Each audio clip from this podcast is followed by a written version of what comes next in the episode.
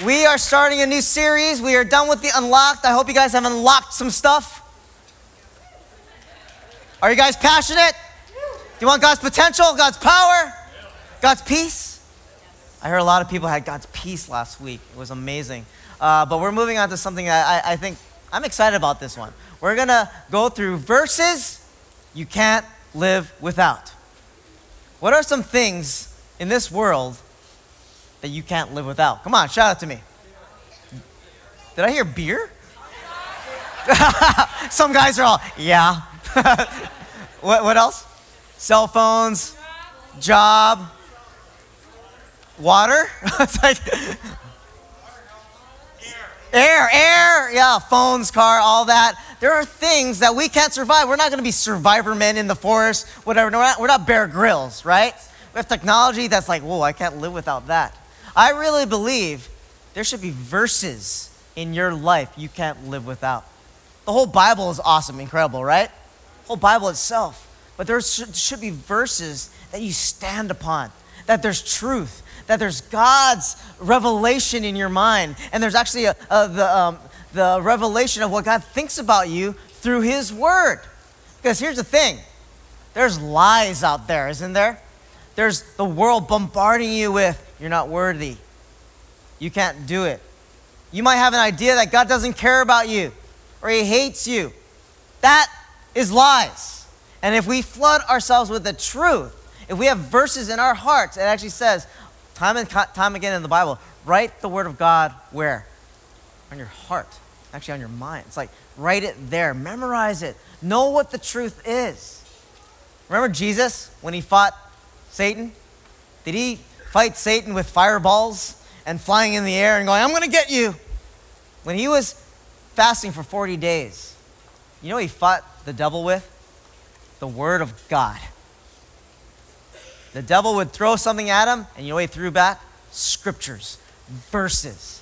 And I'm going to say this if it's good enough for Jesus, good enough for us. And I really believe when Pastor Carl was saying, you know what, God was silent. And sometimes He is, and it's hard. And all we have is our faith. You know what else we have? The Word of God. I know this is an iPad, but this is my Word of God is.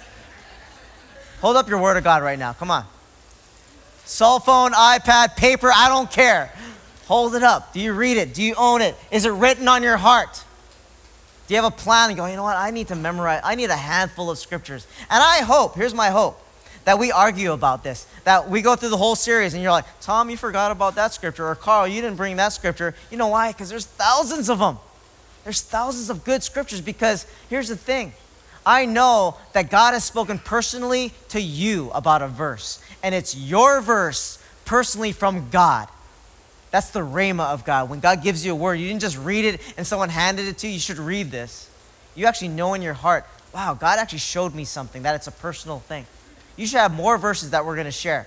But this morning, I'm going to share two huge monster verses that I think should be in your toolkit as far as the verses you can't live without. These verses are so huge because of one thing they tell you what God, what Jesus did for you. What did Jesus do? He gave us life. He died on the cross for us. We are forgiven of sin. We are set free. We get to worship God in His presence. Wasn't worship pretty powerful this morning? Come on. Singing Holy God. Did you actually stand, you get to stand before God, the Holy Father, Holy Jesus, and just proclaim His name on high? That's just, that's an incredible thing. And these verses, I'm going to say them. John 3.16, anybody? Anybody? Do you know John 3.16? You should. it's like one of the most famous verses in the world. And Ephesians 2.8. Anybody love Ephesians 2.8? I love Ephesians 2.8 because when I first became a Christian when I was eight, my Auntie Patty, who was a Christian, devout, awesome Christian, she handed me two things. She handed me a cassette, because I got saved in the 70s. Bottom line. She gave me a cassette of Keith Green. Anybody a Keith Green fan? Keith Green, a piano player, just awesome. And then she gave me this, and it wasn't a physical thing. She said, read Ephesians 2 8. And you know what I've been remembering for the, for the last 30 something years in my life? Ephesians 2 8. Just love that verse. And we're going to read it, And you might know it, but these are key monster verses in the Word of God. And um,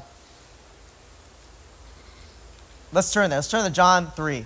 I have to do something to my iPad because it's turning off on me.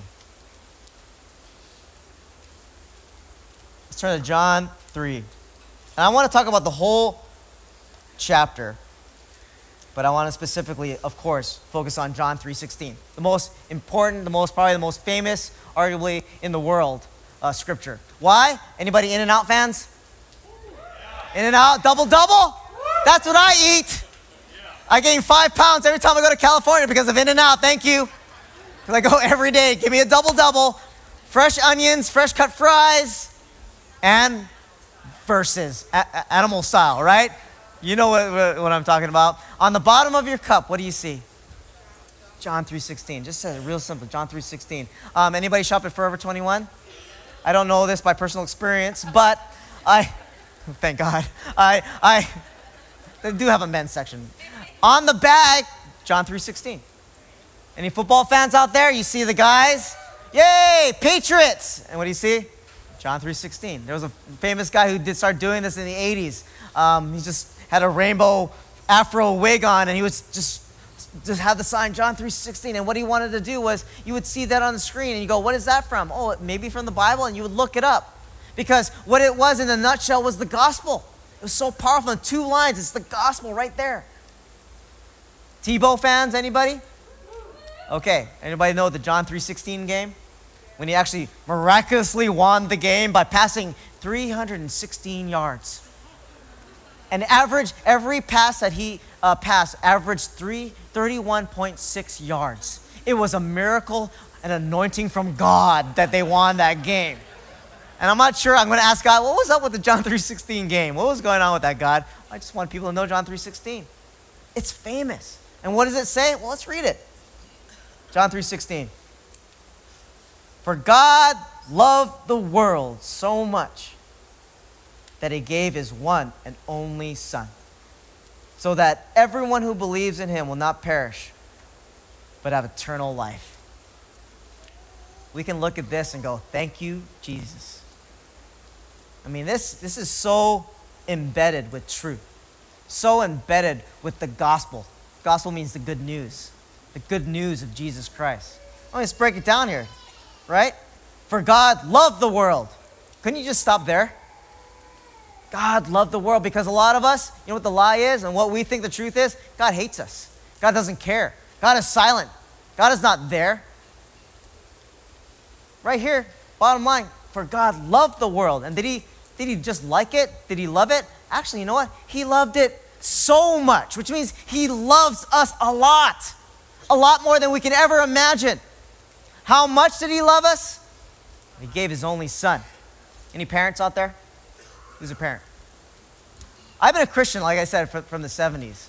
But I think my Christianity, like I almost got born again, then I got born again again, when my kids are born.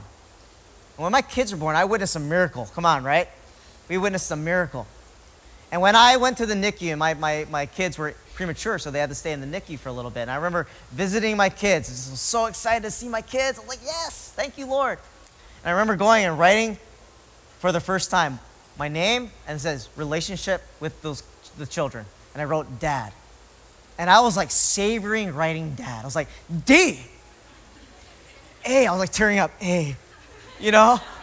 And it, it was it was just hitting me, just the responsibility, the blessing, the everything. That I would never give these kids up. No way. I would protect them. I would fight for them. I have a daughter, by the way. I'm going to look into shotguns and whatever it is. You know, I, right? Come on. I just had this, just, just like, oh man, awesome. You know what hit me at that moment? Of what God went through when He sent Jesus to us. When He actually gave up His Son. It, it hit me so strong. Like, wow, that's what God did. Gave, that's how much God loved the world so much that He gave His one and only Son, so that everyone, that's a big word by, there, by, by the way, everyone, is it the select few? Is it the holy ones that memorize the Bible and know the Bible inside out? Is it the ones that are pastors or just leaders? No. Every single one of us. Anyone, everyone is included in this. Who believes? That's all you got to do is believe.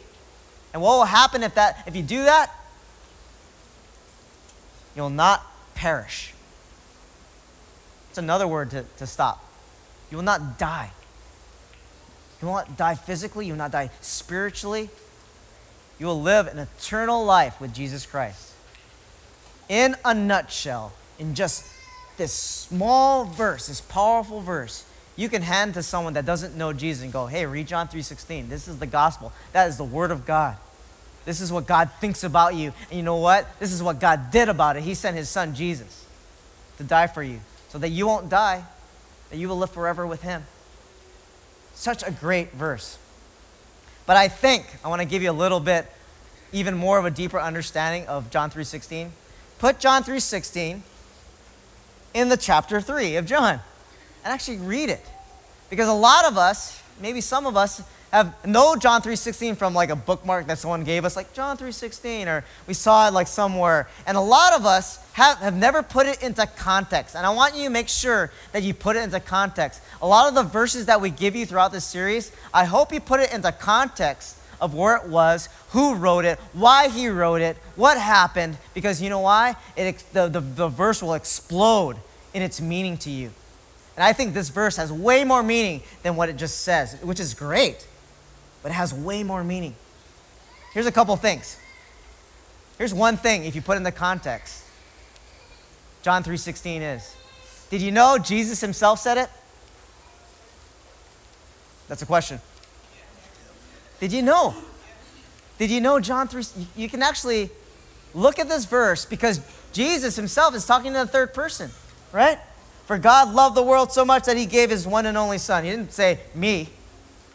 But Jesus said it himself in a personal meaning. The whole scenario of chapter 3 is this. This man Nicodemus who was a Pharisee, he was a priest, he was well respected. He came to Jesus and he had questions. He was looking at Jesus. He was wondering what's going on with this guy. Is he the Messiah? Is he not? He's doing some really weird things, doing these miracles. I need to know what's up with this guy. So Nicodemus came to Jesus and asked some questions. Was going, what's, who are you? And Jesus, in this conversation, explained himself to Nicodemus. And in the conversation, said one of the greatest verses in the Bible, John 3:16. And the reason why I think this is very important is because it's a believable, incredible source. It's the greatest source. It's himself. I mean, if you take out the third person of this verse, let's read it without the third person. For my Father, Father that I've known, that I know his heart, the Father that speaks to me, loved the world so much. And that in, in itself, believe me, my Father loves the world so much.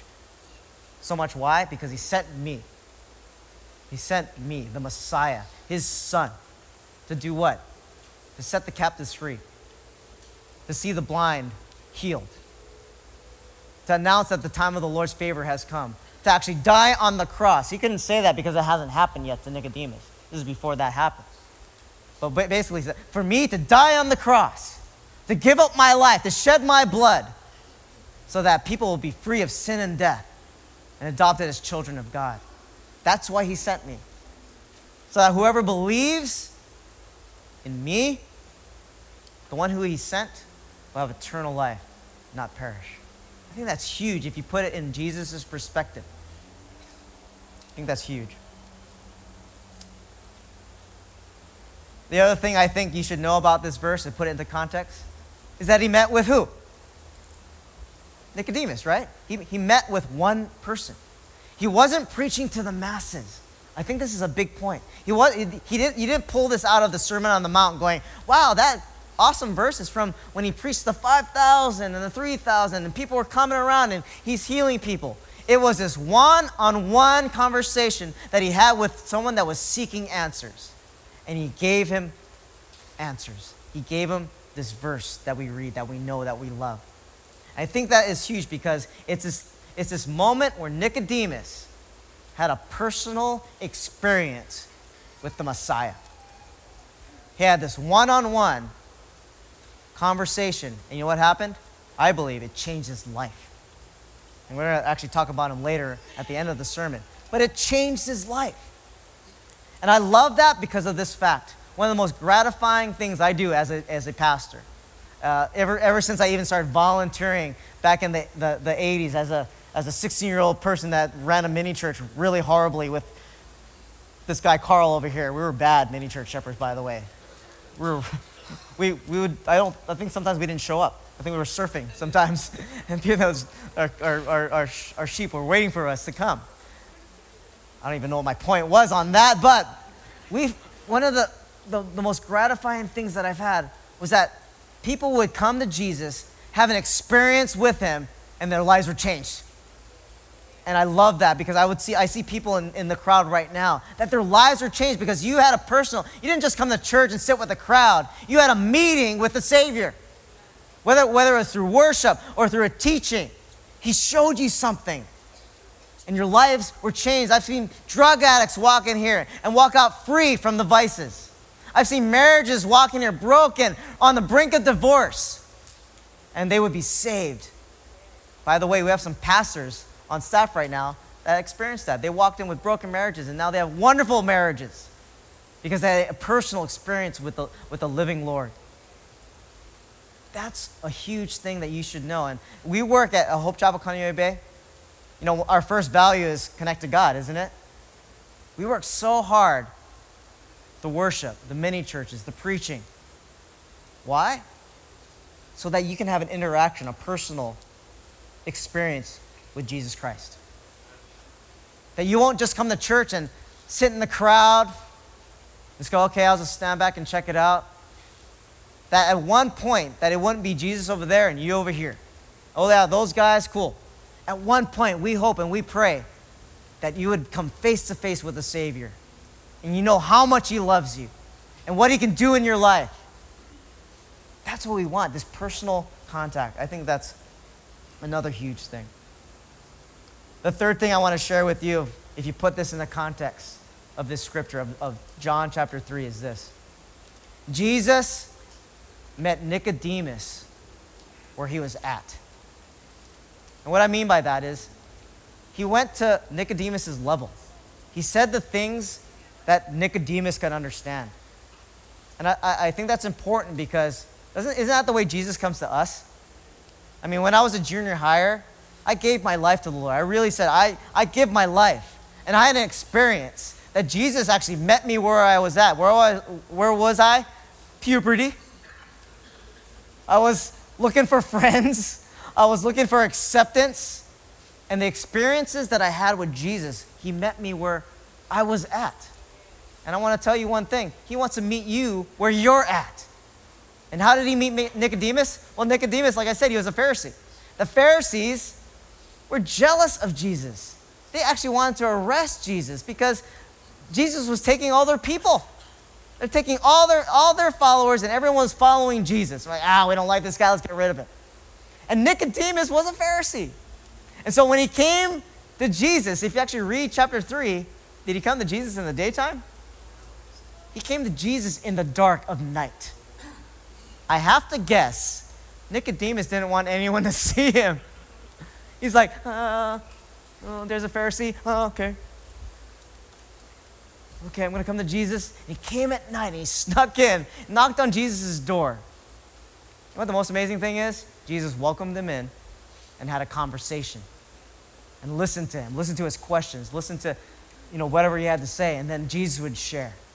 He met Nicodemus where he was at. Jesus went so far, even to talk about the Old Testament because he was a priest, he was a Pharisee. He knew all the stories of, of Moses and the people of Israel when the Red Sea parted and they were stuck in the wilderness for 40 years. And then they entered the promised land. They knew all of these things, all the stories of the prophets and the kings. Nicodemus knew all this stuff. And so Jesus actually referred in the middle of, of this conversation, he referred to Moses. And he said this incredible story. It's the time when they were in the wilderness before they came into the promised land. And in the wilderness, the people complained. Any complainers about, out there? You're not going to admit it. But they were complaining. They're complaining to God. They're going, God, where are you? You're not doing anything. What's going on? And in that, they sinned. They were like complaining against God, they were rebelling against Him, they were complaining against Moses. And so, what God did was He sent snakes to bite them, poisonous snakes to bite the people that were rebelling against God so that they would die. And you're going, whoa, that's heavy. God sent snakes to bite them? And here's the one thing I know about this verse that I, I look at that and go, you know what? God takes sin seriously. He's serious about sin. He can't stand it. He wants to get rid of it. He, doesn't, he, can't, he can't have sin in his presence. So he did that. But actually, if you look back and go, wait a minute, that's, that's exactly why he sent Jesus. Because he took sin seriously. So he sent Jesus Christ. He had this incredible plan that we would be saved from all of that. But in this story, he sent the, the snakes and they were biting people, and people were dying a slow, painful death. And the people who are still living came to Moses Moses, can you pray to God? Can you pray to God to heal us? We are so sorry. Please, can you do something? And if you actually go to Numbers, Numbers 21, verse 8, it says this. This is what God told Moses. Then the Lord told him, Make a replica of a poisonous snake and attach it to a pole. All who are bitten will live if they simply look at it. So Moses made a snake out of, out of bronze and attached it to a pole. Then anyone who was bitten by a snake could look at it, at the bronze snake, and be healed. Isn't that an amazing story? I mean, anybody, basically, he put this bronze pole and he had a snake on a bronze snake on there. And he said, Anybody? If you got bitten by a snake, all you got to do is look at it, and God says, You will be healed. And I pictured this in my brain many times when I heard this scripture. I imagined the person that didn't look. I imagined the person that got bit and was sitting in his tent and was mad at God and it was in rebellion. And it's like, I don't like God. He doesn't care about me. He put us in this desert and we can't, there's no promised land. And imagine the guy in agony, he's in pain and he just, he's angry and he refused to look. And Moses is all you got to do is look. All you got to do is look. No, nope, nope, nope. And then he died. That was it. Then I imagine the person that actually was going through the same thing. Oh, God's not there. God doesn't love us. He doesn't care. He's, we're in this wilderness. All you got to do is look. God said, look, and you'll be healed. Okay. You know what? I'll give it a shot. Give it a shot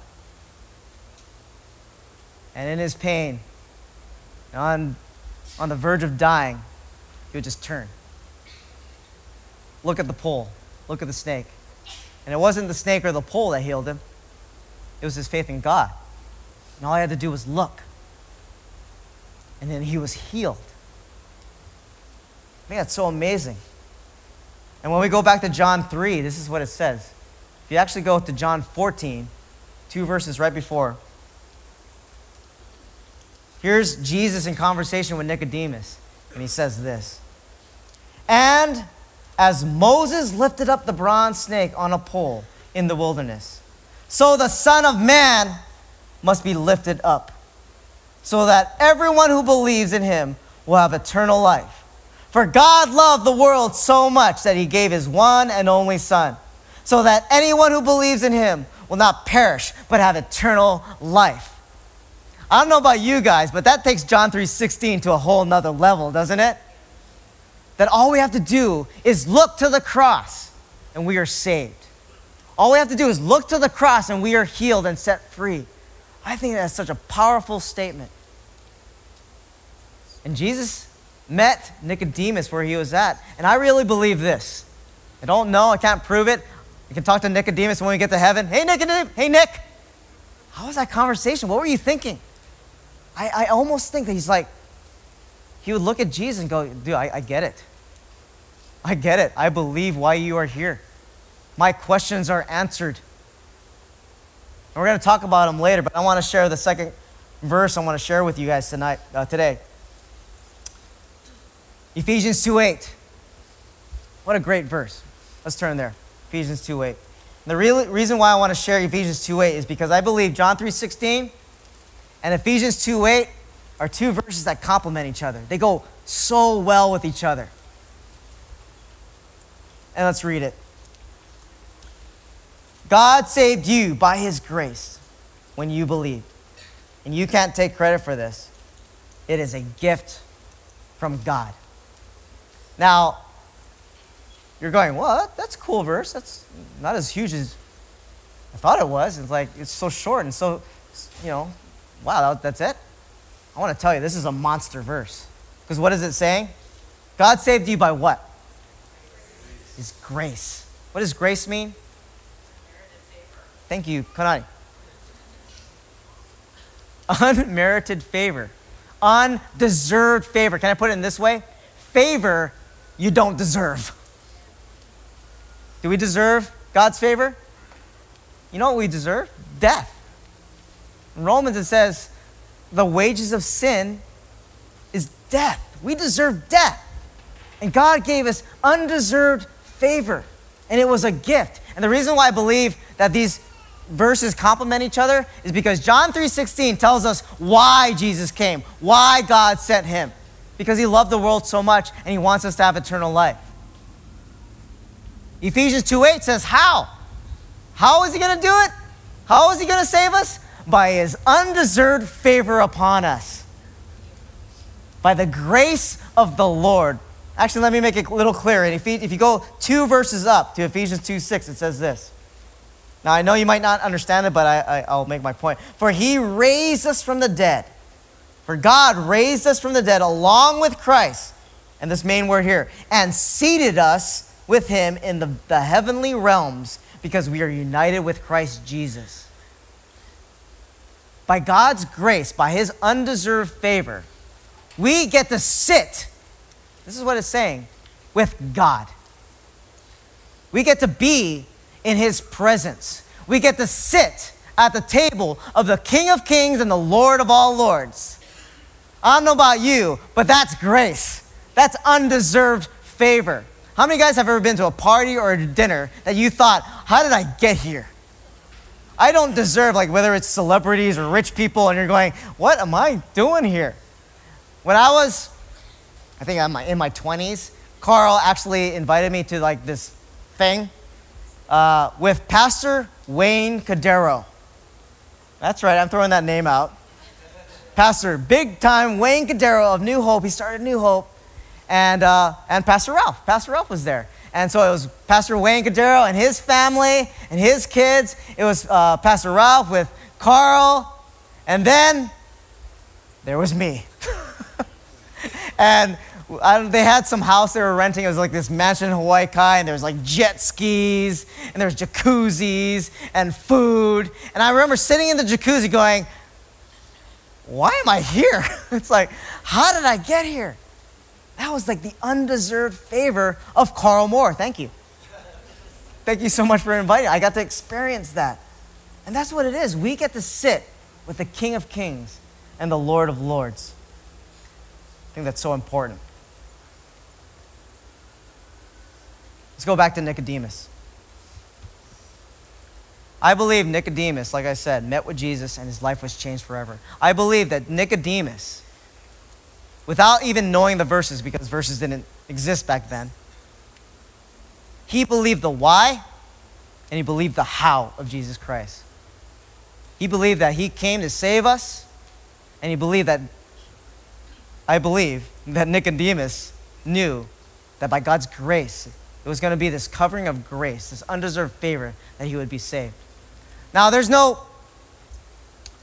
there's no extended history or recorded history of Nicodemus further beyond this point. I mean, we read, we read about Paul, we read about Peter and the great things they did for the Lord and, and um, the miracles that they did and, and going on doing mission trips and telling the whole world about Jesus. There's not much said about Nicodemus after this meeting. But there's only two instances, but you know what? These two instances actually say a lot about him. And that's why I believe that meeting with Jesus, that personal interaction with him, changed his life forever. And this is, this is what happened. Let's, let's take a look. In John 7, further down, four chapters after John 3, obviously. The leading priests were coming together, the Pharisees. They're fed up with Jesus. They're absolutely fed up. They're taking, they're taking our people. He's doing all these miracles. Let's get rid of him. Let's get him arrested. So they're, they're making a plan. They're going, Let's, what, what can we do about this? In the midst of this discussion, here's Nicodemus sitting with them. And at this point, he already met with Jesus. He heard Jesus. He heard why he was here. And I believe he understood. And in the middle of the conversation, uh, Nicodemus speaks up in John 7, verse 51. He says, Is it legal to convict a man before he is given a hearing? Is it legal to do that before we hear this man Jesus out? I believe Nicodemus stu- stuck his neck out at that point. His whole, all of his peers wanted to get rid of him, and he was the lone believer in the crowd. He said, Is that right? Is that right to convict him before we even listen to him? Because I, I think in the back of his mind, he's saying, Because I heard him. I heard what he had to say, and you know what? It's good. You know what happened to him? He got shut down. 52, it says, They replied, Are you from Galilee too? Search the scriptures and see for yourself.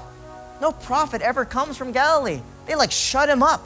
Like, what, you a follower too? You like this Jesus? Why don't you go join him? Because we're, we're going to arrest him. He got shut down. Let's fast forward in John 19. In John 19, it's a heavy, heavy chapter. It's because that's when Jesus died, gave up his life. He was whipped and tortured, and put the crown of thorns on him. He was bloodied. He had to carry his own cross outside of Jerusalem. They put the nails in his hands and he nailed them to the cross and they put him up. And he hung there for hours. It's a slow death. They pierced his side. He proclaimed, It is finished. And he passed. He died. And I think this is a beautiful picture because here's Nicodemus. They said they took his body down, and who was there? There was one other believer, and there was Nicodemus right there. What did they do? They wrapped Jesus' body up. And they prepared his body. They put the oils and whatever it was they needed to put him into the tomb. They prepared Jesus' body for burial. I mean, imagine this scene. The Pharisees were probably standing there. The other Pharisees were probably standing there. And you know what they're doing? They're gloating. Like, yeah, we finally won. We got rid of Jesus. We did exactly what we wanted to do. Ha ha ha. It's over. There's Nicodemus risking his career, risking his standing in the council taking care of Jesus and his death. And the one picture I don't know if this happened or not, I just kind of I, I think about it. I wonder if Nicodemus stood there while Jesus was on the cross. This is, this is a heavy moment. He looked at Jesus on the cross and he remembered that conversation he had with him. As Moses lifted up the pole, as Moses lifted the pole, so the Son of Man must be lifted up. And Nicodemus would look at Jesus and he's lifted up and he's looking at the pole. And at that moment, he was saved and healed. Nicodemus risked his whole career to wrap him up and take care of him. I think that's such an incredible thing because I think for a lot of us, we can't relate to Peter. We can't relate to Paul or the other apostles because they did such great things for the Lord. They, they, they did these incredible things that, wow, I'm never going to do. But I think a lot of us relate to Nicodemus because in our workplace or in our, with our friends, we have to stick our neck out for Jesus sometimes. And we have to defend him and, and, and go, you know what? This is what I believe.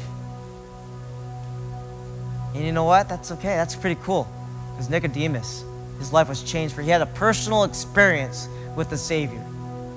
And for many of you guys, you've experienced that already. You've experienced the personal experience with him. And your life was changed. Amen? Your life was changed.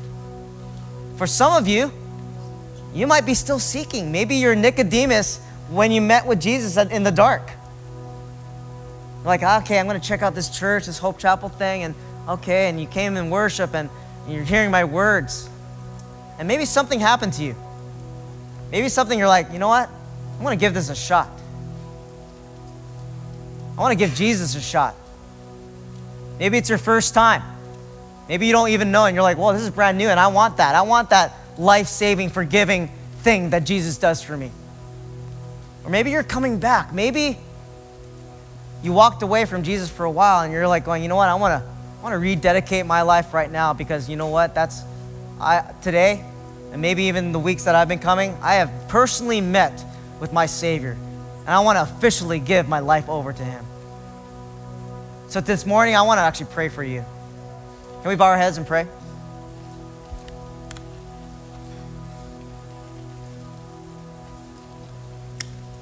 If you're that person that we just talked about, that you've never officially said, Jesus, I believe in you. Right? It says that. For whoever believes will have eternal life and not perish. For whoever believes. Well, what this is, is just a statement that you believe in Jesus. You believe he died on the cross for you. You believe that he did an amazing thing because of that. And now you want to give your life to him. You want to dedicate your life or rededicate it. If that's you, I want to say a prayer with you right now. Take this opportunity to say this prayer with me. I'm going to lead you in a prayer, and under your breath, you say it like it's your own words to God Himself. But before we do that, I want to do one thing. I want, I want you to just tell me. I just want to know. And actually, I think it's a step of faith that you would actually, by telling me, raising your hand, that you would say, God, I, I agree to this. I agree to become a Christian, to become born again, to be a follower of, of you. So I'm going to count to three, and just by raising your hand on three, you're telling me, yeah, I want to pray with you. So here we go. One, two, three. Anybody here? Come on, just raise your hand. Anybody here? Just raise your hand real high. I want to. We got one. We got two. We got three. We got four. Anybody else? Five. Anybody else? Anybody else? Anybody else? Got six. Awesome. Anybody else? Awesome. Incredible. Oh, we got two more. Awesome. One, awesome. One more. Okay. Cool. Hey, just take this step of faith. Jesus loves you so much. Anybody else? Anybody else? Incredible. Thank you so much. Thank you for being here. Thank you for doing that. All right, put your hands down. All right, why don't you say this prayer with me, just under your breath? Actually, can we do something? Can we all, right now, just join me? I want, so we can make them feel comfortable by saying this prayer, just repeat after me. Lord Jesus, I believe you died on the cross for me. I believe that I'm forgiven of sin, that you have given me new life. And because of that, I proclaim that you are my Lord and my Savior, my King and my friend. I am a Christian, born again. I love you, Lord. In Jesus' name, we all say, Amen. All right, come on.